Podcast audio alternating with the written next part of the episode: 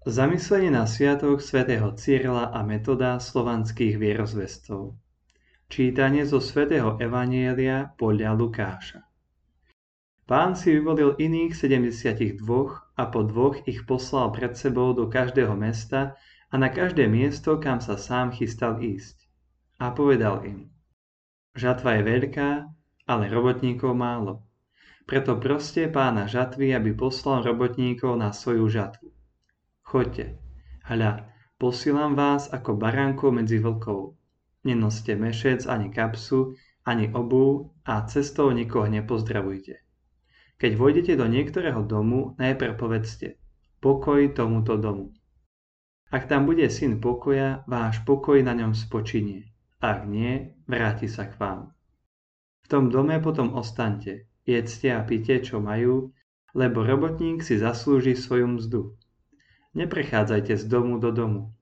A keď prídete do niektorého mesta a príjmu vás, jedzte, čo vám predložia. Uzdravujte chorých, čo sú v ňom a povedzte im. Priblížilo sa k vám Božie kráľovstvo. Dnes je Sviatok svätého Cyrila a jeho brata svätého Metoda, patronov Európy. Boli to misionári, ktorí evangelizovali veľkú časť Európy. Pripravili liturgické texty v slovanskom jazyku písané abecedou, ktorá sa neskôr začala nazývať Cyrilika. Evangelium je akoby prepojené s týmito dvoma veľkými misionármi, pretože Ježiš, poslaný Otcom a Duchom Svetým, tiež formoval misionárov okolo seba a posielal ich. Vyslal predsa 12 apoštolov a 72 učeníkov. Tí prví by mohli predstavovať kňazov zasvetených Bohu svojimi kňazskými a rehoľnými sľuby, tu by však mohli byť tí 72 učeníci? Sme to práve my, všetci kresťania. Ježiš nás posiela všetkých. Každý z nás je vyslancom a jeho misionárom. Možno by sme si mali častejšie opakovať, že Ježiš posiela každého z nás ku konkrétnemu poslaniu, ktoré nám zveruje. Aké je teda naše poslanie a posolstvo, ktoré máme v Ježišovom mene odozdať? Máme ohlasovať kráľovstvo a zvestovať pokoj. Svetý František z Asízy to zhrnul do dvoch slov. Pax et bonum. Pokoj a dobro. Kedy sa však môžeme stať misionármi? Keď náš život doma, v práci a všade inde odráža pokoj a spravodlivosť zmiereného srdca. Je to svedectvo, ktoré musíme poskytovať niekedy slovami, ale vždy našim kresťanským príkladom. Svetí Cyril a Metod uvedomovali, že ich povolanie a poslanie nie sú ničím iným ako Božím darom. Cyril to vyjadril modlitbou, ktorú nachádzame v dnešnej liturgii hodín. Je to tvoj dar, že si nás nehodných prijal na hlásanie Evanielia svojho Krista, kým pozbudzujeme na dobré skutky a robíme, čo je milé tebe. Odozdávam ti tých, ktorých si mi dal, veď sú tvoji.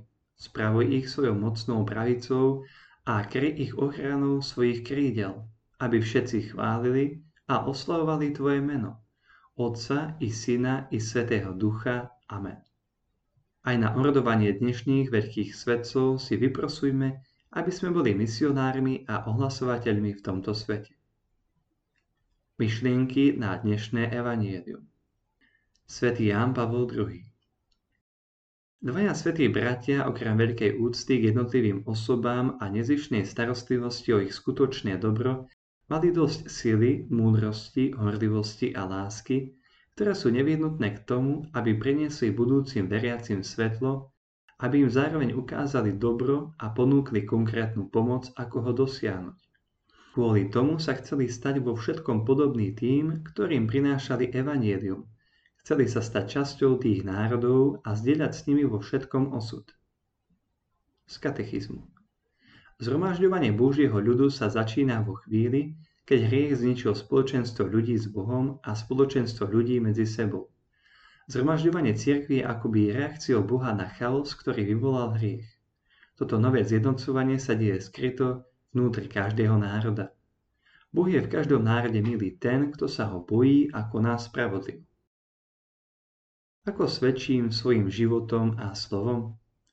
Som si vedomý, že aj mňa Ježiš posiela k bratom a sestrám?